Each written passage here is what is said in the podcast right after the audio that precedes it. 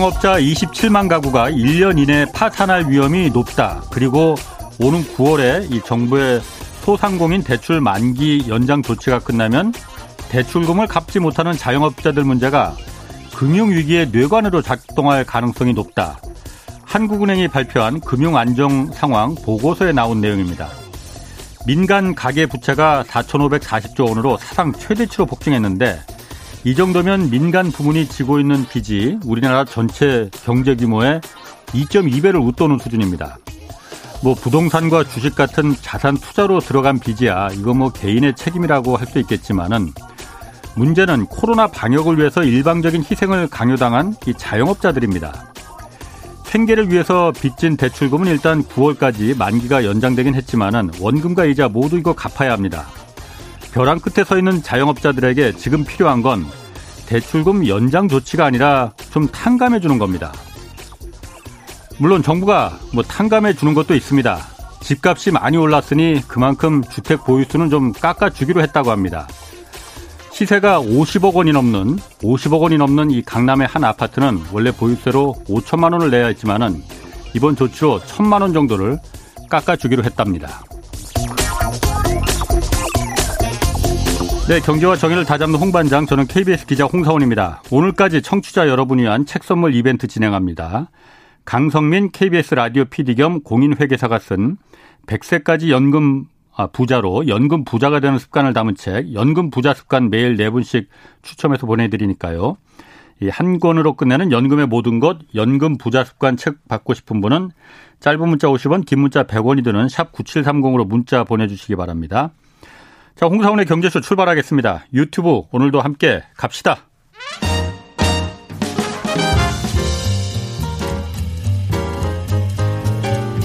한마디도 버릴 게 없는 귀한 정보만 전해드립니다. 대한민국 최고의 경제 전문가와 함께하는 홍사운의 경제쇼. 네, 러시아와 우크라이나 전쟁에서 이거 실제 전투 못지않게 지금 사이버 전쟁이 치열하, 치열하게 벌어지고 있다고 합니다. 현대전의 승패를 좌우한다는 이 사이버 테러 공격, 이 현황 그리고 시사점 함께 좀 오늘 짚어보겠습니다. 박정호 명지대 특임 교수 나오셨습니다. 안녕하세요. 예, 안녕하세요. 오랜만에 나오셨습니다. 예, 잘 지내셨죠? 아, 저는 잘 지냈는데 중간에 코로나 잠깐 살짝 걸리느라고. 예. 아, 뭐 고생 집에 처박혀 있느라고 좀 고생했었어요. 워낙 활동적이신 분인데 고생하셨겠네요. 네. 자, 러시아의 그 우크라이나 침공. 예. 이게 지금 그 하이브리드 전쟁이다 이렇게 맞습니다. 신문 기사에서도 몇 번 나오더라고요. 네. 하이브리드 전쟁이라는 게 일단 뭡니까? 예, 좀 설명을 드리겠습니다. 아. 예전에는 이제 전쟁이라고 하면 예. 물리적인 전쟁, 그러니까 예. 재래식 전쟁이라고 하는데 총쏘고 대포 쏘는 그렇죠. 어. 그것들을 전쟁이라고 했는데요. 예. 요즘은 그 전쟁이 시작되기 전에 반드시 먼저 시그널을 주는 게 음. 사이버 해킹이라든가 예. 이런 것들이 먼저 일어나고요. 예. 그리고 전쟁을 하는 중간 중간에도 이렇게 사이버전이라고 해서 예. 상대방의 전산망을 교란시킨다든가 예. 상대방의 어, 금융 시스템을 마비시킨다든가 예. 아니면 금융 자산을 가져오는 등 예. 이런 어 온라인 상의 전쟁도 같이 일어나고요. 네. 여기다 플러스 알파로 심리전까지 추가되고 있는 걸 하이브리드 전쟁이라고 합니다. 어, 심리전. 근데 이 심리 전은 어. 아 그럼 뭘 말씀하시는 그럴게? 건가요? 예. 이제 이러실기가 쉬운데요. 예. 사실 우크라이나도 이번에 심리전을 상당히 많이 했었어요. 무슨 얘기인지 좀 네. 설명드리겠습니다. 아마 우크라이나 수뇌부도 예. 아, 러시아가 좀 심상치 않다라는 느낌을 받았던 것 같습니다. 음. 통상적으로 예. 어떤 군사 훈련을 하면 예. 그 군사 훈련의 내용은 전면 공개를 하진 않아요. 예. 왜냐하면 그건 기밀이기 때문이죠. 음. 그러다 보니까 일부 제한된 취재 인력만 부분적인 어떤 화면만을 허용해서 예. 송출하는 게 일반적인데 예. 아주 이례적으로 우크라이나가 작년이죠. 예. 전쟁이 터지기 전에 작년에 수행했던 어그 훈련 중에서 예. 굉장히 많은 양의 영상을 그냥 보도를 아주 크게 때린 적이 있어요. 어. 그런데 그때 가만히 보면 예. 어떤 심리전이 들어가 있냐 하면 예. 그 우크라이나가 그때 사용했던 무기들의 많은 부분을 예. 미국산을 쓰는 걸 보여주는 겁니다. 어. 이게 원래 아, 우크... 미국이 뒤에 있다. 그렇죠. 어, 심리전 맞네. 예, 맞아요. 예. 원래 우크라이나도 세계 어. 10 초대 군수 강국이고요. 그렇죠. 예, 그리고 뭐 핵무기도 만들 줄 알고 그리고 대형 항공모함이 모함이라든가 항공기 이런 걸 만들 줄 아는 몇 안 되는 예. 어, 나라 중에 하나입니다. 예. 그러니까 자체 국산 무기가 상당히 있어요. 예. 그럼에도 불구하고 일부러 음. 그 훈련을 할 때는 미국산 무기를 사용하는 모습을 보여줬고요. 예. 이걸 대만도 요즘 하고 있어요. 음. 대만은 아직 국제사회에서 온전한 국가로 인정을 받진 못하죠. 예. 그렇기 때문에 다른 국가와 합동 훈련을 한다든가 이런 건 사실은 음. 없습니다. 음. 그런데 아주 재밌는 장면들을 어, TV로 뉴스로 송출해서 보낸 적이 있는데 대만이 대만 혼자 예. 군사 훈련을 하는데 그 군사 훈련을 할 때 그 사용하는 언어를 예. 전부 영어로만 한 거예요. 어. 이것도 감 오시죠? 어. 약간 비겁한데. 그러면서 아마 네. 이렇게 우리는 어떤 응급 시에는 예. 당연히 미국이 올 아. 거라서 우리는 이렇게 영어로 예. 편하게 커뮤니케이션 하기 위해서 미리 준비하고 있다. 예. 이거를 본인들끼리 은밀하게 훈련하면 더 효과가 높을 테지만 예. 심리적인 음. 효과까지 보기 위해서 예. 뉴스로 대대적으로 알려서 아. 중국이 예. 보게 하는 거죠. 아, 그러면 아까 그 우리가 흔히 그러니까 뭐 북한이나 중국에서 지금 해커 부대 운영하고 있다는 거는 뭐 공공연하게 알려져 있잖아요. 네. 그러니까 그걸 이제 사이버 전투라고 하는데 네. 하이브리드 전쟁이란 건 심리전도 같이 말하서 그래서 하이브리드 전쟁이다. 예. 아 그렇구나. 그러면은 아니 그런데 일단 기본적으로 아니 박 교수님은 경제 전공이시잖아요. 예, 예. 어? 근데 이런 걸 어떻게 하세요? 이게 이제 국방 관련해서 아, 국방을 네. 그 연구하는 분들은 이걸 국방이라고 부르지만 네. 저희 경제 쪽에서는 방위 산업이라고 부릅니다. 아, 산업. 산업이에요. 아, 아. 우리나라도 세계적인 군수 산업체를 가지고 있고 예, 예. 무기를 수출하는 국가잖아요. 예. 그러다 보니까 이 방위 어. 산업이라는 건 요즘 어떻게 흘러가고 있고 예. 상대방 국가에 무슨 무기를 팔려면 예. 걔네들이 원하는 게 뭔지를 잘 알아야 되거든요. 예. 바로 그런 차원에서 좀 이런 어, 어떻게 보면 방위 산업을 연구하다가 알게 된 거죠. 아, 그러니까 이 어차피 산업적인 측면에서 경제학자들이 알아야 되는 부분이요. 그럼요. 그리고 아. 또 중요한 요소가 있습니다. 아. 우리나라 국부의 상당 부분은 다 전산화되어 있어요. 예. 우리나라에서 아마 단일 A4 용지로 제일 비싼 걸 하나 꼽으라면 예. 그 중에 뭐제 겠습니다만 삼성전자에 있는 반도체 도면이라든가 핵심 특허 기술일 거예요. 예. 그런데 그것을 만약에 누군가가 해킹해서 빼가가지고 전 세계에 음. 뿌렸다라고 하면 예. 이거는 진짜 수백조 원이 아니라 그 이상의 손실이겠죠. 예, 예. 그러면 우리의 경제적 가치를 지키기 위해서는 또 사이버 보안, 해킹 음. 이런 걸 또 공부해야 되거든요. 그럼 경제학 분야에도 이런 게 다 그 들어가 있는 거고 그렇죠. 아, 네. 저는 그냥 박 교수님 오지랖이 넓어서 아는 건 줄 알았더니 그게 아니, 구나 아니 전혀 아닙니다. 아. 자 그러면은 이번에도 그러니까 어쨌든 러시아가 우크라이나 들어가기 전에 아, 실제 전투하기 전에 그러니까 국경 넘기 전에 그 해킹을 좀 했다고 맞습니다. 사실인지 아닌지 모르겠지만 그런 그 징후가 있었다면서요. 네, 디도스 사이, 공격 어. 징후가 있었어요. 이 사이버 테러 먼저 하면은 어떤 이점이 있는 거예요, 그러니까? 예. 제가 지난번에 홍사훈 여기 네. 그 경제쇼에 나왔을 때도 어, 우크라이나 침공할 것 같습니까? 안 할 것 같습니까? 질문을 저한테 하셨어요. 예. 그때 제가 뭐라고 말씀을 드리고 갔냐면 네. 실제 침공을 하는 가장 큰 시그널은 예. 바로 침공 직전에 사이버 해킹을 대규모 먼저 네. 합니다라고 예, 말씀을 예. 드리고 갔거든요. 네. 그때 그 말씀을 드리고 나서 진짜 이번에도 또 그렇게 음. 됐더라고요. 예. 그 이유가 있습니다. 왜냐하면 그 상대방에게 가장 큰 데미지를 입히는 가장 방, 쉬운 방법은요. 예. 명령 체계를 교란시키면 되는 거예요. 네네. 그럼 탱크가 어디로 가야 되는지, 예. 보병이 어떻게 해야 되는지 예. 아무도 예. 모르는 거죠. 예. 그리고 군 수뇌부와 대통령과 예. 아니면 어, 민간인들이 전부 다 소통이 안 됐을 땐 정말 불안감에 시달리게 되고 그것 때문에 사회가 전복되는 경우가 쉽거든요.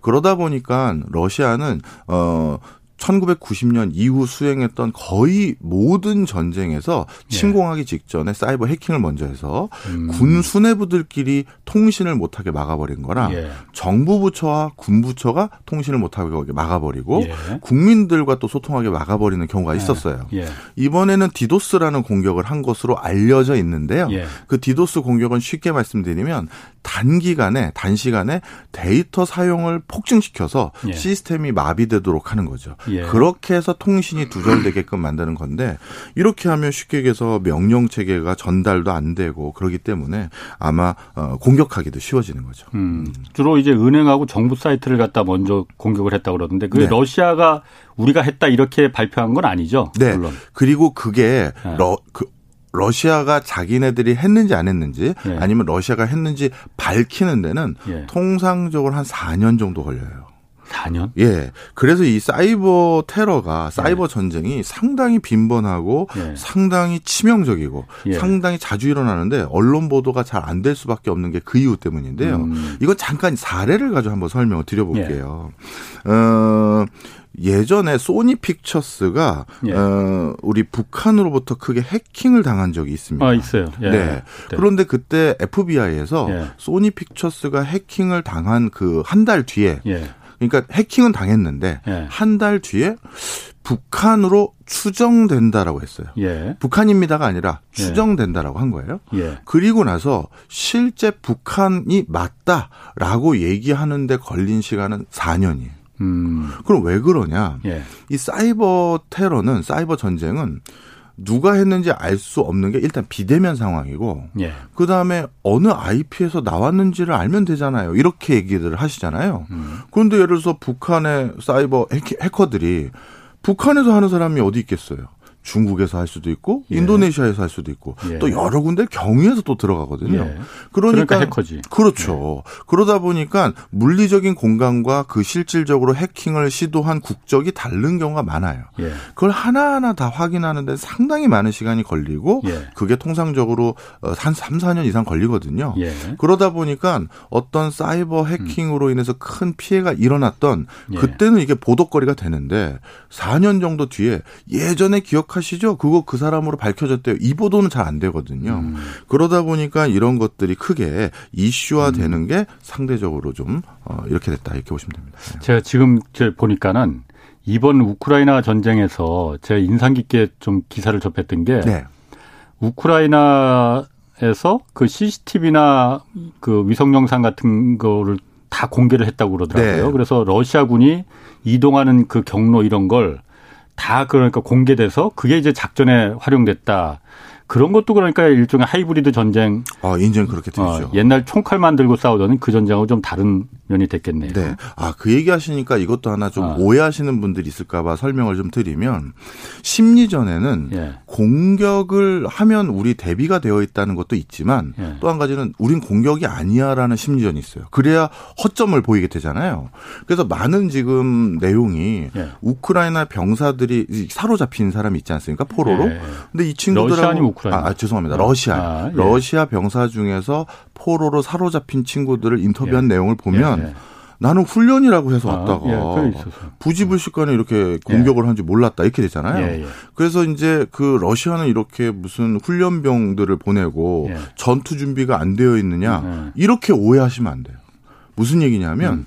이게 요즘 21세기 전쟁의 가장 큰 어려움인데 병사들이 다 손에 들고 있는 게 뭐겠어요? 스마트폰. 스마트폰이고요. 아, 예. 우크라이나와 러시아 정도의 그 뭐랄까 밀접한 관계가 있는 국가들은 예. 상대방 국가에도 친인척이나 아는 사람들이 너무 많아요. 그렇겠죠.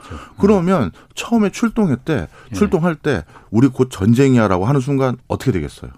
우크라이나 다 소문 나는 거예요. 음, 음. 그러니까 이거는 뭐 러시아가 준비가 안 돼 있고 뭐 갑자기 허접하게 전쟁을 수행한 게 아니라 네. 심리적인 차원에서 그리고 고도의 전략 전술 차원에서 이건 훈련이야라고 네. 얘기할 수밖에 없는 거예요. 네. 음. 이것도 심리적인 저직인 요소가 있죠. 그런데 네. 지금 마이, 그 바이든 미국 대통령이 그 사이버 공격이 그 우크라이나뿐만이 아니고 미국에도 지금 그 감행될 가능성이 있다 이 얘기를 했단 말이에요. 네. 미국에 네.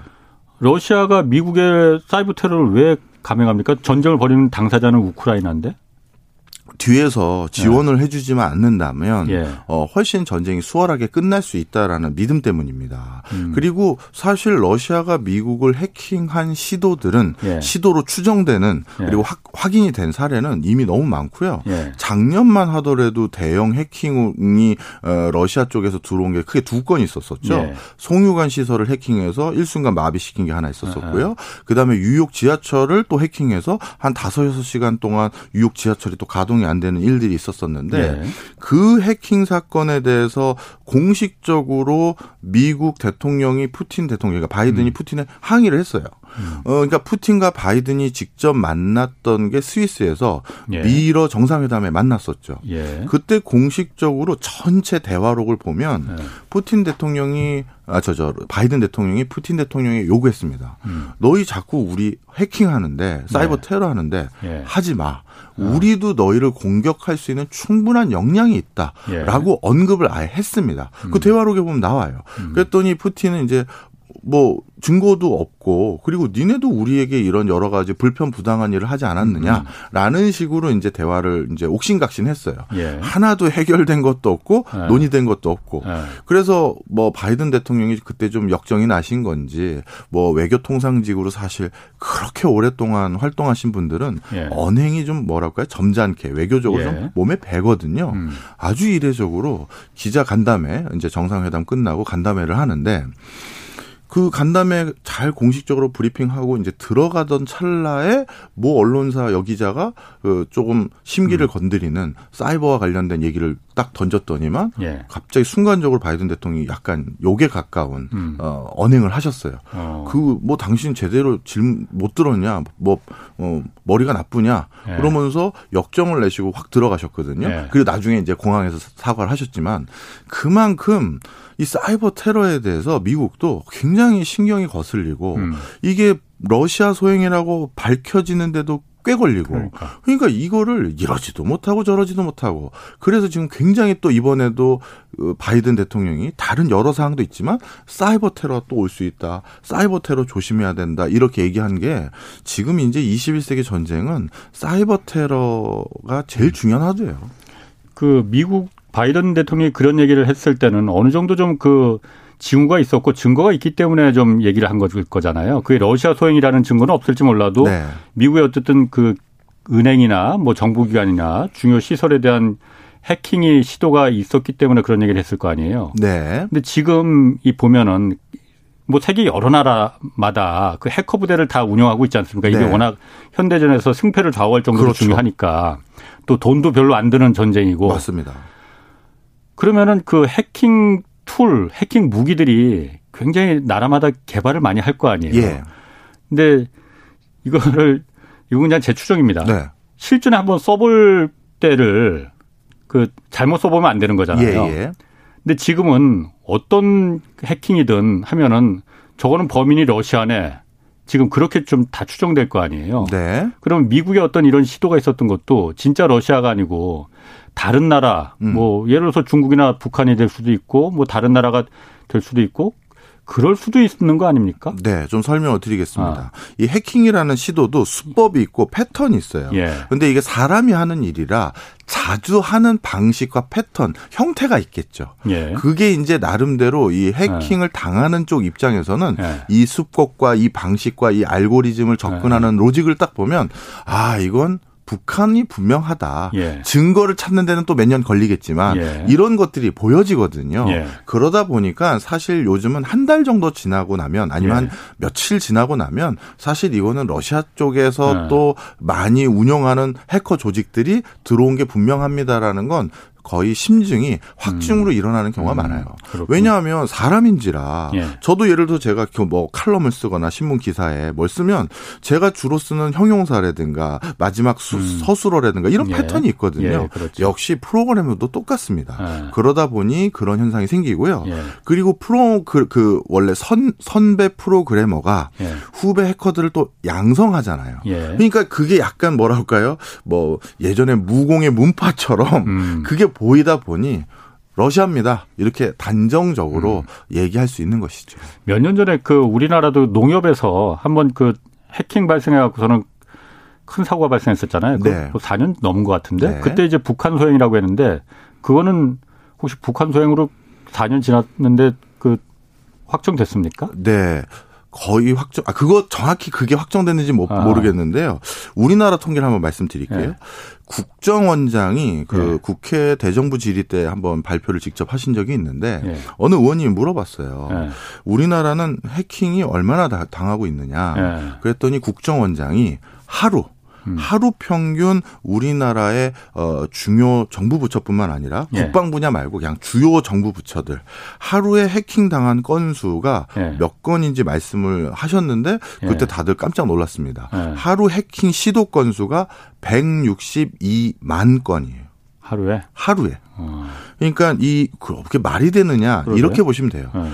그러니까 피싱이라고 하죠. 이메일 보내는 거. 예. 그 이메일을 하나 보내서 누가 그걸 읽고 다운로드 받아서 제가 뭔가 시스템이 마비됐거나 침범됐다. 라고 예. 하면 그 메일 하나 보내는 게 해킹 시도 한 건이잖아요. 예. 그러니까 아, 162만 음. 건이라는 게 어려운 횟수가 아, 니에요 아, 네. 예. 그러다 보니 162만 예. 건으로 드러나는데 그러면 우리나라에 이렇게 많은 해킹 시도를 할 만한 충분한 사유와 예. 이유를 가지고 있는 국가는 어디일까 했었을 때 예. 지금 서방 국가 쪽에 주로 해킹 시도를 많이 하는 국가는 다섯 개 국가를 꼽거든요. 북한, 중국, 음. 러시아, 이란, 파키스탄이에요. 근데 이중 에서 직접적으로 우리랑 관계 있는 곳은 사실 한 곳밖에 없거든요. 예, 바로 그런 이유로 네. 대부분은 그렇게 귀결됩니다. 그렇구나. 지금 농협 그 해킹 사건은 4년 전에 2011년에 있었대네요. 아, 그렇군요. 그렇게 벌써 네, 10년 10년이 넘었나. 음. 아, 세월 참 빠르네. 자, 그러면 러시아 같은 경우에 네. 어, 사실 러시아의 그 유명한 그 무슨 프로그램도 있고 뭐 체스 프로그램도 뭐그 네. 그 있고 그렇다고 저는 얘기는 들었어요. 러시아의 사이버 공격 기술 이거 수준이 어느 정도입니까? 그 굉장히 높아요. 네, 그렇습니다. 이게 이상하게 저도 이유는 잘 모르겠는데 네. 공산권 국가의 네. 그 수학자들이라든가 음. 물리학자라든가 이런 쪽에 굉장히 우수 인력들이 많은 것 같아요. 네. 그래서 북한의 해커들을 초창기에 가르쳐줬던 어떻게 보면 교수님들도 예. 러시아 쪽에서 많이 배운 게 아. 흔적이 남아 있습니다. 예. 아마 러시아는 세계적인 수학자나 물리학자 그래서 예. 우리가 필드상이라고 부르는데 수학의 가장 정점에 있는 노벨상 같은 게 있는데요. 그게 러시아 러시아 쪽 사람들 옛날 소련 출신이 많거든요. 예. 이 해킹이나 프로그램 알고리즘도 다 수학에 기반한 것이기 때문에 예. 과거부터 이런 유수한 전통이 있어 보이는 것이고요. 예. 그래서 러시아 쪽이 이제 세계적인 해커 기술을 가지고 있고 예. 그 다음에 이스라엘이 또 세계적인 해킹 기술과 반대로 공격을 할 수 있다는 건 막을 수 있는 기술도 있거든요. 음. 세계 사이버 보안과 관련된 세계적인 기업들은 거의 대부분 이스라엘 그렇죠. 출신이거나 이스라엘에 있어요. 네. 네. 그건 또 이스라엘은 왜 그러냐? 그러게. 본인들이 중동으로부터 너무 많은 공격을 받아왔잖아요. 네. 그러니 우리를 또 언제 공격하려고 하는지 네. 이걸 알려면 당연히 이동통신을 핵 해킹하거나 도청, 네. 감청 이런 걸 해야 되잖아요. 네. 그러다 보니까 정보전이라는 게 이스라엘은 무엇보다 중요해진 겁니다. 음. 그래서 이스라엘은 아주 예전부터 지인작에 이렇게 정보전을 준비하기 위해서 예. 해커들, 사이버 보안 이런 것들을 어, 집중적으로 이제 육성을 해 왔고요. 음. 어, 뿐만 아니라 이스라엘은 고등학교 때부터 수학이나 이제 공학 분야에서 굉장히 우수한 성적을 보이는 친구들을 예. 음, 이스라엘 그 별, 별도의 부대가 있어요. 8200 부대라는 건데 이 8200 부대에 이제 편제를 시킵니다. 그리고 여기는 군인인데도 뭐 연구원, 리서처 이런 직함도 음. 써요. 이 부대를 창설한 게 세상에 1952년도예요. 음. 고등학교 때 수학, 과학, 영재들만 보내서 일종의 지금으로 따지면 사이버 방어 또는 예. 공격을 하기 위한 부대를 양성한 건데 예. 여기가 또 세계 탑이고요. 어. 그런데 세계에서 또 가장 인정받는 나라 하나를 꼽아라라고 하면 이 여기에 대해서 좀 어떻게 보면 특정 기념비적인 이벤트가 하나 있었어요. 어딜 것 같으세요? 일단 나라는 나라? 글쎄, 뭐 중국 뭐 언뜻 떠오르긴 중국일 중국은 안, 중국을 말하는 건 아닐 것 같고 바로 북한인 것 아, 같습니다. 그 말이 여기까지 나오려다가 네. 전 세계 대학생 네. 프로그래밍 대회 뭐 이런 네. 식으로 번역될 거예요. 네. 그 영어 약자로는 ACM이라고 불리우는 뭐 IT 네. 경진 대회가 있어요. 예. 여기 IT 경진 대회 어느 해에 김일성 종합대학 출신들이 한 팀을 꾸려서 나온 거예요. 아. 근데 이 ACM 대회에서 뭐 예. 정말 1, 2등 하면 예. 우리 뭐 G사, 뭐 A사, 뭐, 뭐 이런 회사들 있잖아요. 예. 거기에서 그냥 취업시켜 줍니다. 아, 아, 뭐 1등이야? 아, 그냥 와. 아. 뭐 얼마 원해? 이런 수준이거든요. 아. 예. 여기에 나가서 김일성 종합대학교 이 아. 팀이 가장 우수한 성적을 보인 팀으로 등극을 딱 해버린 거예요. 아유, 구글하고 애플에서 그 저희 스카우트도 못하고 참 답답했겠네. 그렇겠죠. 예. 그래서 그 당시 뭐 스탠퍼드라든가 예. MIT라든가 이런 팀들을 다 꺾어버리고 예. 높은 성적을 올린 거예요. 예. 그래가지고 뭐 원래 저뭐 이런 대회 출전도 잘 안 하는 애들인데 예. 그래서 세계적으로 아 북한의 이 사이버 기술이라는 게 예. 정말 이 정도 수준이구나 하고 놀라울 정도가 됐는데요. 그러면 도대체 북한에서는 뭐 원래 수학자 공학자들이 러시아처럼 예. 계속해서 배출되는 어떤 그런 학풍이 있었느냐 그게 아니라 북한은 이 경제적으로 좀 설명을 드리면 예. 사이버 해커라는 직업을 가장 선망에 맞지 않는 직업이 될 수 그게 그게 됐고 그래서 모든 우수한 애들이 그 직업을 선택하게 돼버린 거예요. 북한에서? 네. 그건 어떻게 하세요? 그, 그 이유를 좀 설명을 어, 드릴게요. 어. 일단 사이버 해커라는 직업을 북한에서 갖게 되면 네. 북한에서 안 살아도 돼요. 음. 왜 그러냐? 북한은 지금 거의 대부분의 그 북한 영토에서는 인터넷은 안 됩니다. 그렇죠. 예. 막혀있죠. 인터넷이 되는 곳은 평양의 일부 지역만 인터넷이 예. 돼요. 예. 그런데 우리가 사이버 해킹을 하려면 음. 인터넷으로 음. 연결이 돼야 되는데 예. 평양에 앉아서 음. 해킹을 하면 음. 야 이거 북한 소행인이 딱 드러나잖아요. 음. 예. 그러니까 부라, 북한의 사이버 해커들은 다 어디서 활동하느냐? 중국이나 중국이나 인도네시아나 예. 뭐 제3세계 국가들에서 활동을 해요. 그런데 북한인들이 선망하는 게 뭐겠어요? 외국 생활이거든요. 예. 그러니 야 사이버 음. 해커를 직업으로 가지면 음. 외국에서 살아 예. 이게 있고 또 봉급도 많이 줘 예. 이게 있고 이런 예. 혜택들이 많은 거예요. 예. 그러다 보니 북한에서 김일성 종합대학, 김책공과대학 이런 데서 정말 우수하고 우수한 인재들만 이렇게 사이버 해커로 어, 발탁이 되는데 예. 그러다 보니까 북한에서 가장 어, 뭐랄까요 선망에 맞지 않는 음, 직업이 됐고요. 예. 이거는 이쪽 분야에 약간 은어가 있습니다. 예. 미림 대학 출신이라는 은어가 있어요. 미림. 예.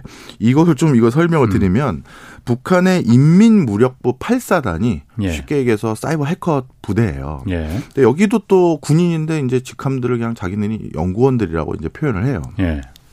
근데 이 사람들이 자기들을 부르는 은어가 나 미림대학교 다녀. 나 미림대학교 연구원이야. 이렇게 해요. 네. 그럼 공식적으로 진짜 미림 University라는 게 있느냐? 사실은 그런 정식 공식 학교는 없고 이 부대가 있는 동네가 우리로 따지면 서울시 무슨 예를 들어서 여, 여, 여의도동처럼 평양시 미림동인 거예요. 예. 그 미림동에 이 해커 양성소가 있는데 그래서 그거를 은어로 그냥 미림 대학교를 음. 다니고 나는 아. 연구원이다 이렇게 부르는 거예요. 예. 그래서 이쪽 해커들 사이에서 제 미림대 출신이야라고 하면 예. 아 북한의 인민무력부 8사단 군인이구나 예, 예. 이렇게 불리우는 건데 세계적으로 뭐 많이 알려진 음. 능력자들이죠. 예.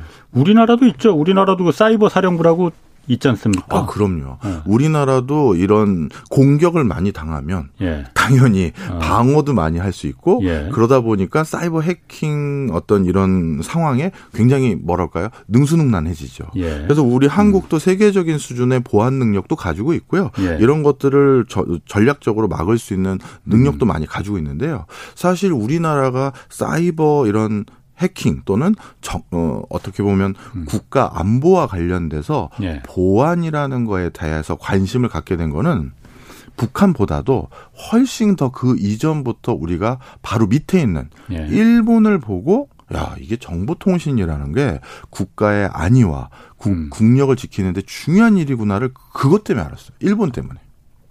일본 뭘 보고 일본이 뭐 뭐가 있었나요? 네, 중요한 게 있었었는데요. 네. 이것도 좀 설명을 좀 드리면요. 네. 어, 이렇게 보시면 될 것 같아요. 일본이 어 메이지 유신 이후 예. 야 서구 열강이 이렇게 강성한 나라들이었구나. 음. 예. 그럼 우리도 저걸 빨리 따라잡아야겠다 음. 생각을 하고 이제 서양 문물을 배우자라고 결정을 하고 나서 어, 본인들도 이제 세계 대전이나 이런 전쟁을 수행할 수 있는 어떤 국방 기술을 자꾸 배워갈 예. 거 아니겠습니까? 예. 그런데 국방 기술을 배울 때 제일 예. 중요한 게 예. 서로 어떻게 교신하고 그 교신한 내용을 상대방은 못 듣게 하고 예. 이게 어떻게 보면 사이버 보안에 해당되겠죠. 요즘 오늘 음. 따지면 이 기술을 꼭 가져야 되는구나. 음. 원거리에 있는 함대에게 어느 쪽으로 가라. 원거리에 있는 뭐 누군가에게 어디로 이동해라. 이걸 알려야 되잖아요. 예. 그래서 이걸 배우기 위해서 네. 어떻게 했냐면 일본의 군수 산업들이 바로 독일이나 이런 데에 정보통신회사 오늘날로 따지면 네. 거기에게 많은 기술 전수를 하기 위해서 네. 합작회사를 차렸는데요. 네. 그 대표적인 게 후지츠입니다.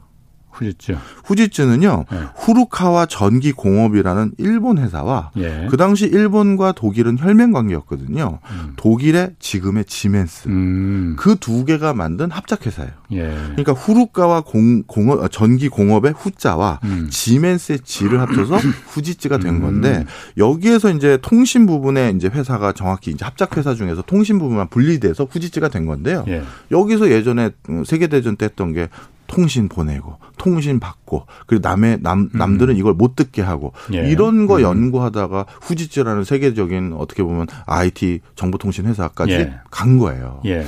근데 우리도 이제 일본한테 이렇게 시달려 보고 그리고 저들은 어떻게 저렇게 아시아에서 예. 본인 스스로는 유럽인들이라고 생각할 만큼 부강한 나라가 됐는가를 지켜봤더니 예. 이런 히스토리가 있는 거죠. 음. 그래서 한국도 초창기에 초창기부터 이런 뭐 뭐랄까요? 그때는 사이버란 용어 쓰진 않았지만 예. 정보통신의 감청이나 도청, 아. 암호 이런 것들에 대해서 관심은 굉장히 많았었습니다. 아. 예. 유튜브에서 지금 느티나무님이 박정우 교수님은 어떻게 저렇게 모르는 게 없냐, 모든 걸 다 아냐고 어, 저야 맨날 그런 댓글 나왔습니다. 앉아서 읽고 쓰고 하는 게 1인 사람인데 직업인데요, 뭐.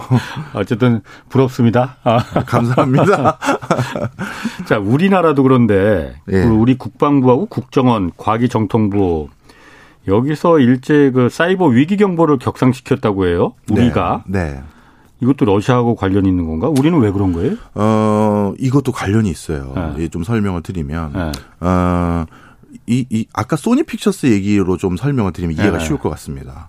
그때 소니 픽처스가 대규모 해킹을 당했고, 네. 아무리 봐도 이 소니 픽처스가 해킹을 당할 이유가 없는데, 네. 당한 이유는 딱 하나잖아요. 네. 그때 그, 그 김정은을 뭐 풍자한 아, 인터뷰라는 영화, 영화. 예. 그게 2014년 11월에 개봉한다고 했다가 예. 이제 북한이 어 저것들 봐라 하면서 아. 이제 해킹을 한 거겠죠. 예.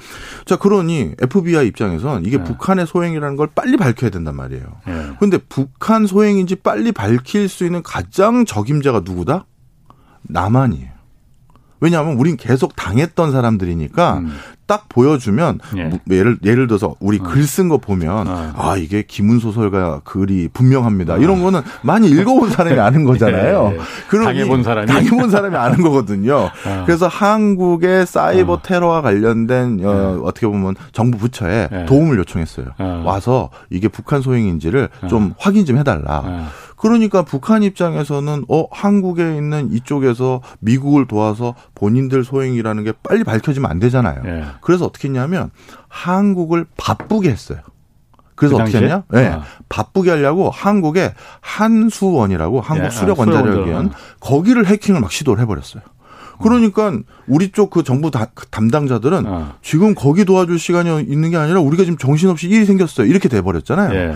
그래서 한수원에 갑자기 막 이렇게 해킹 시도가 빗발치고 했던 이유가 예. 바쁘게 해버리는 게 있어요. 어. 그러니까 이렇게 보시면 될 것 같아요. 미국 도와주지 못하게 그런 것들이죠. 그래서 어떤 나라가 바빠지거나 예. 아니 저 그러면 예. 서로 왕왕 도움도 받고 예. 도와주고 하거든요. 예. 그럴 때 그걸 못하게 하기도 하고 야. 그리고 사실 우리나라는 지금 경제제대 동참하고 있지 않습니까? 예, 예. 그러니까 한국 니네도 혼 좀 나봐라 아. 이럴 수도 있는 거죠. 그두 가지 이유가 아마 섞였을 거라고 보고 있습니다. 아, 그 제가 그 박 교수님 의심하는 게 아니고 네.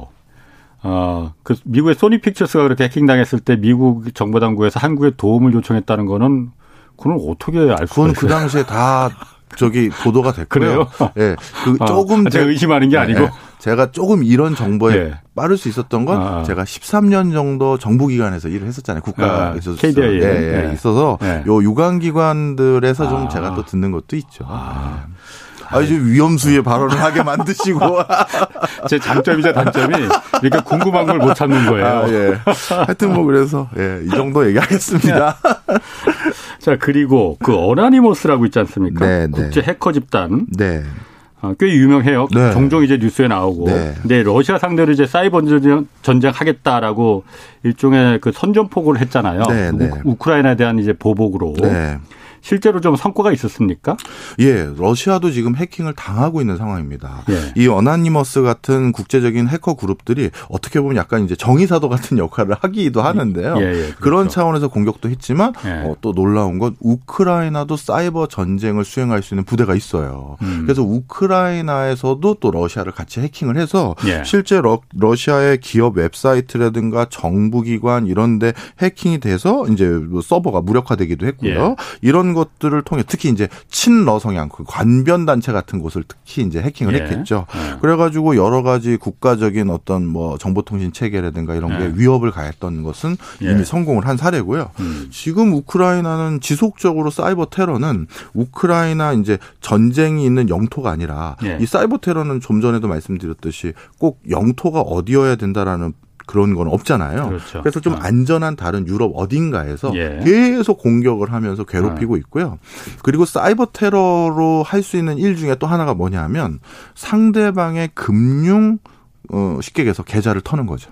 어, 어. 그러면 이게 군자금이 되는 거잖아요. 예. 쉽게 얘기하면. 예. 그러다 보니까 이런 것들도 지금 공격으로 감행을 하고 있는데 이 금융 자금 털리고 이런 것들은 러시아에서 공, 공식적으로 보도를 잘 안 하는 것 같은데 시도를 많이 통상적으로는 합니다. 통상적으로. 네. 어.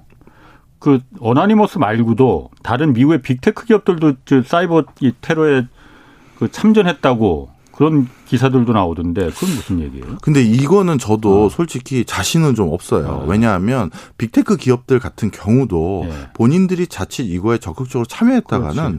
예. 빅테크 기업은 쉽게 얘기해서 어, 우리가 어떤 회사를 인수하잖아요. 예. 그러면 그 희- 회사를 인수한다고 했었을 때, 예. 어, 예를 들어서 제가 우리나라가 구글을 인수한다. 그러면 인수할 때 인수 대금을 지급을 해야 되잖아요. 그렇죠. 뭐 100조 원이든 뭐 예. 10조 원이든 그러면 그 회사에 뭘 사오는 건데 그 사오는 그 리스트가 있어야 되잖아요. 예, 예. 뭐 회사 본사 사옥 건물은 얼마, 음. 땅은 얼마고 뭐 음. 그 기자재는 얼마고 이게 있는데 예. 이런 빅테크 회사들의 회사 가치에는 예. 95%가 무형 자산이에요. 어. 그러니까 우리로 예. 따지면 회사 건물이 뭐 몇천억이고 뭐 땅을 많이 가지고 있고 이런 건 5%밖에 안 되고요. 예, 예. 95%는 그들이 가지고 있는 지식 재산권, 음. 특허, 그다음에 어떤 솔루션이라고 불리는 소프트웨어 예. 음. 기술, 브랜드 이런 것들이거든요. 그러면 그런 것들은 사이버 해킹으로 상당히 많은 피해를 입힐 수가 있어요. 예, 예. 근데 과연 빅테크 기업들이 예. 본인들이 굳이 예. 그렇게 러시아 같이 세계적인 해킹 기술을 가지고 있는 곳과 예. 전면전이 될 수도 있는 위험 부담을 과연 할까 어. 싶은 생각이 들어요. 예. 그래서 저는 이거는 어찌 보면 음. 빅테크 출신 어떤 엔지니어가 예. 나와서 하는 거는 음. 모르겠지만 예. 저는 그거는 그러게. 조금 과잉 해석이 아닌가 생각합니다. 그렇구나. 예. 그 IT 이 사이버 사이버 테러 위협이 이제 IT 영역에서 주로 공격이 들어가는 거잖아요. 네. 근데 OT 그러니까 OT라는 게 그 오가 뭐였더라? 제가 아까 들어오기 전에 이게 뭐 무슨 약자인지 제가 했었는데 자, 그거 일단 아. 저기 오해를 좀 풀어드릴게요. 예. 사이버 테러는 철저히 온라인 공간에서만 자행된다라고 생각하시면 큰일 납니다. 예. 이 어떻게 되냐면 예. 온라인과 오프라인을 예. 같이 방어하지 않으면 예. 사이버 테러를 못 막아요. 예를 들어서 예. 어떤 서버에 침범할 수 있는 경로를 온라인 상에서 할 수 있는 게 있잖아요. 예. 그거는 사이버 보안으로 잘 막았는데 예. 어떻게 할 수 있냐면 회, 그, 그 회사에 또는 그 정부기관에 서버를 저장하고 있는 그 사무실에 열쇠 따고 들어와서 그 내부에선 들어가기가 쉬울 거 아니겠어요? 거기서 사이버 테러를 할 수도 있어요. 영화에서 뭐 맞아요. 컴 미션 임파서블 같은 맞아요. 하는데. 예. 그러다 보니까 사이버 보안이라는 게 철저히 온라인 상에서만 구현되는 거라고 생각하시면 안 돼요. 예. 오프라인 상황에서도 구현됩니다. 예. 그리고 그게 특히 중요한 게 지금과 같은 전시 상황이죠. 음. 예를 들어서 전시 상황이 아니면 설마 북한 음, 어떤 공작원이나 예. 러시아 공작원이나 중국 공작원이 우리 세종시의 정부청사나 저 아니면 저기 수원에 있는 삼성전자 사옥에 들어오겠어? 라고 예. 하고 그냥 사무실은 그냥 허술하게 방어하고 예. 사이버 공간만 방어를 해놨다? 전시는 어떻게 돼요? 사무실을 걸어 들어와서 그 안에서도 할 수 있잖아요. 그렇죠. 그러다 보니까 사이버 테러는 이렇게 오프라인 공간에서도 가능하다는 걸 특히 네. 기억하셔야 되는 거예요. 예. 어, 그럼 이게 오프라인 영역으로 그 지금 확산되고 있는 거예요. 그러면? 그럴 가능성이 높죠. 지금 전쟁 중에 아수라장이 됐기 때문에 네. 그 저기 무슨 특별한 어떤 시에 아니면 뭐 지금 수도는 아직 함락이 안 되긴 했습니다만 예. 어느 곳인가 분명 국가 기반 시설이 음. 정복이 됐을 거예요. 예, 예. 그럼 거기 서버 시설이나 전산 장비는 이미 음. 러시아 수중에 들어간 거죠. 예, 예. 그렇게도 사이버 테러가 일어납니다. 음, 네. 그, 그 의미를 말하는 거군요. 그런데 지금 러시아가 그 사이버 테러를 하는데 어, 실제 전투 벌이기 직전에 했고 지금도 아마 계속 하고 있, 을것 같아요. 네. 그런데 그렇게 아주 그 그게 알려지지 않아서 그런 건가? 이 아주 인상적인 그, 그 어떤 결과는 나오지는 보도는 안 되는 것 같아요. 예. 나오지도 예. 않고. 이걸 이게 그러면 러시아가 좀 이번에 우크라이나를 하면서 우크라이나가 잘 방어를 잘 해서 그러는 건지 아니면 러시아 기술 수준이 좀 이제 좀 떨어져서 그런 건지 그 어떻게 봐야 되는 겁니까? 네, 이 두 가지로 나눠서 아. 말씀을 드릴게요. 전시가 아니라 평화시에는 네. 네. 평화시에도 아까 제가 잠시 말씀드렸지만 하루에 162만 건의 해킹 시도가 있는데 네. 왜 사이버 테러, 사이버 해킹이 이렇게 사회적으로 이슈화가 안 됩니까? 예. 그거는 통상적으로 예. 평화시의 사이버 테러, 사이버 전쟁은 저강도 공격으로 진행이 돼요.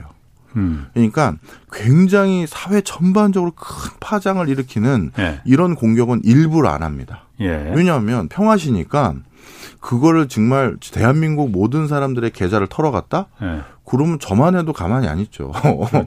예, 지금 예. 바로 올라가서 예. 전면전을 하자 이렇게 돼버려요. 예. 이거는 진짜 싸우자고 덤비는 음, 거예요. 그러다 보니 야 이게 진짜 사회 전반적으로 이슈하기도 그렇고 그렇다고 아예 묻히지도 않을 이런 정도의 테러들만 일어나요. 그러니까 예, 예.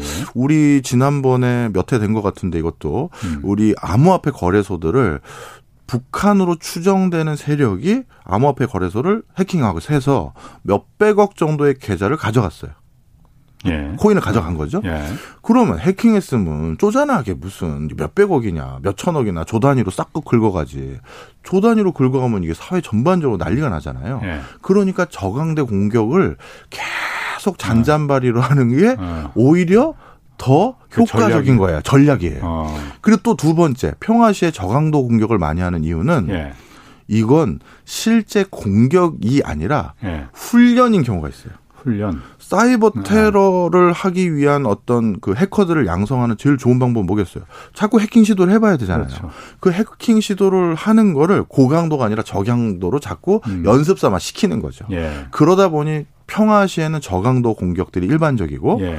그래서 이슈가 잘 안 되고 이렇게 많은데도 예. 그다음에 전시에는 고강도 노력이 일어나는데 이걸 이제는 다 알아요. 그러다 보니까 전시에 고강도 그 해킹 시도가 일어나는 것은 원천적으로 막기 위해서 어떻게 하기도 하냐면 인터넷을 아예 쉽게 표현드리는 겁니다. 이게 뭐 그냥 비유적인 거예요. 음. 인터넷을 아예 인트라넷으로 바꿔버리는 거예요. 내부망으로. 그렇죠. 아. 그러니까 아예 외부 외부에서는 불가능해. 네. 어. 그렇게 막아버리고 네. 그런 식으로 되다 보니까 진짜 공격하기가 훨씬 더 네. 어려워지는 음. 거죠. 그리고 아예 선을 바꿔버리는 거예요. 예. 전시 사용하는 선과 평화시 사용하는 선이 다르고 음. 전시에 사용하는 프로토콜이 평화시와 다르고 이런 식으로 돼버리니 예. 다시 해커들도 학습을 좀 해야겠죠. 네, 음. 이런 일입니다. 아 그래서 아까 그 인트라넷망으로 이제 한다는 거 그래서 내부에 단절시키는 거. 아까 네. OT 영역으로까지 넣어버린다는 게 지금 댓글 보니까 OT가 제가 까먹었었는데 operating technology네요. 네. 그러니까 안에서 그 기관들이 해킹에 대비하기 위해서 딱 인터넷망을 끊어 접속망을 끊어놓은 걸 갖다가 네. 안에서 이제 들어가서 이제 예. 영화처럼 해킹 그 그렇죠. 그래서 그거를 해킹하기 위해서 사무실로 들어오는 일들을 하니 예. 그래서 오프라인 선상에서도 사이버 테러를 방지하는 게 중요하다 이런 네. 맥락이죠. 예. 그리고 그 지난 3월 1일 날그 3일절에 일본 도요타 자동차가 일본 내 자사 공장 가동을 전면 중단한 일이 있었는데 이때 이게 그 이유가 사이버 테러가 있었다. 이렇게 말을 했어요. 자동차 회사에. 네. 그렇다고 해서 자동차 회사가 강장 공장 가동을 중단까지 할 정도였는지 이거는 무슨 일입니까? 예. 일, 일단 첫 번째로 사이버 네. 테러가 할 수 있는 게 뭐 계좌를 턴다든가 중요 도면을 가져갈 수도 있지만 네. 요즘은 이제 자동 그러니까 이렇게 보시면 돼요. 제조는 예. 이제 큰 이런 도요다나 삼성이나 LG나 SK 같은 큰 회사들은 사람이 하는 게 아니거든요. 흔히 스마트 팩토리라고 해서 그렇죠. 시스템이 합니다. 예. 기계들이 하고 로봇이 음. 하죠. 예. 근데 그 로봇과 기계를 제어하는 건 소프트웨어거든요. 예. 온라인. 예. 그러다 보니 이 테러로 쉽게 얘기해서 그 공단 공장 가동을 멈추게 할 수가 있어요. 예. 그러면 이런 세계적인 공장 가동을 하루 멈추면 그 손실은 예. 작게는 몇십억부터 몇백억씩 생기는 거잖아요. 그러다 보니까 예. 이런 것들은 공장 가동을 중단시켜서 경제적 피해를 유발시키기도 하고요. 예. 그런 형태로 되기 때문에 뭐 충분히 가능한 일이고요.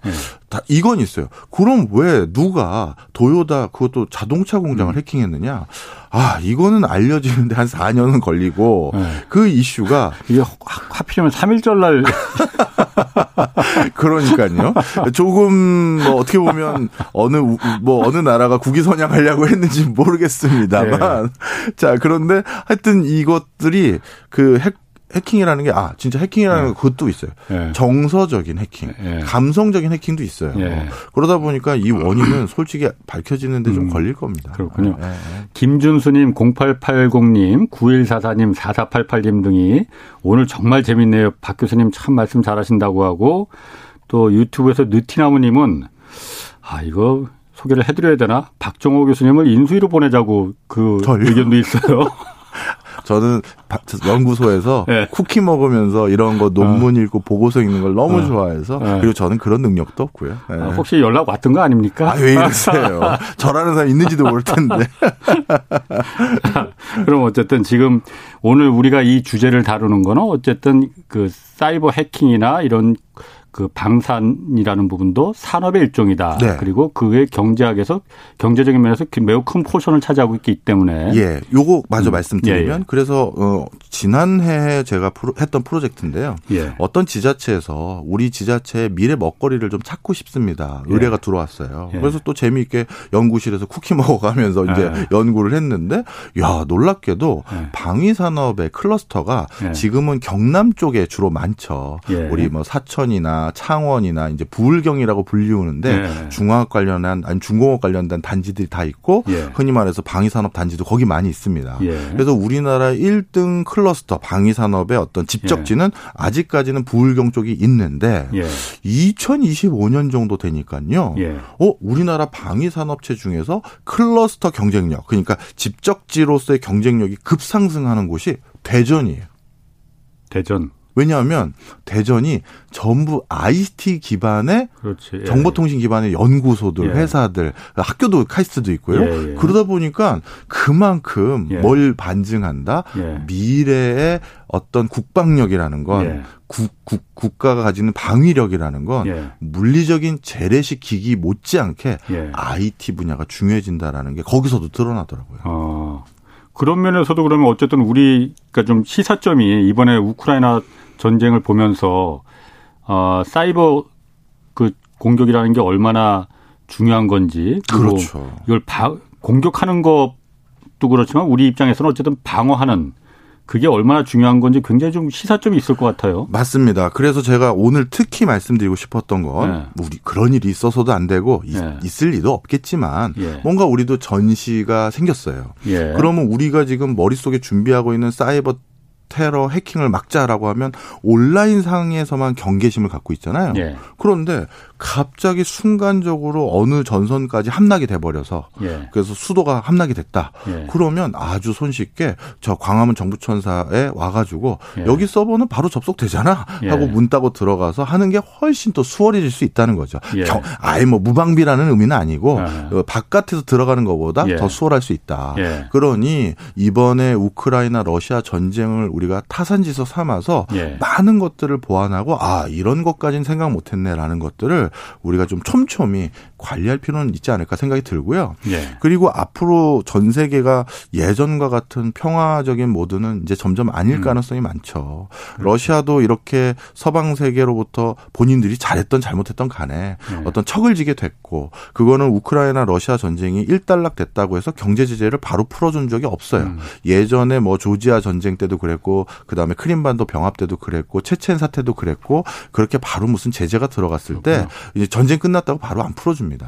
그러면 그 과정에서 계속 이런 전쟁들이 네. 일어나는데 그러면 우리는 분명 어느 쪽에 또 편이 묶여져 있는 걸로 분류가 되잖아요. 그렇죠. 그러니까 어디서 어떤 테러가 들어올지 네. 모릅니다. 네. 네. 중국이나 북한은 이제 태, 이 사이버 그 기술이 높고 일본은 네. 어떻습니까? 일본은 상대적으로 어. 안전합니다. 어. 안전합니다. 이유가 디지털화가 잘 안 되어 있어요. 아. 거긴 아직도 팩스 쓰고 있고요. 연필로 수기하고 있습니다. 거긴 걱정 안 해도 되겠습니다. 알겠습니다. 자, 박정호 명지대 특임 교수였습니다. 고맙습니다. 감사합니다. 내일 오전 유튜브로 경제쇼 플러스 이번 주에는 NFT와 메타버스가 가져다 줄 부의 기회 다루겠습니다.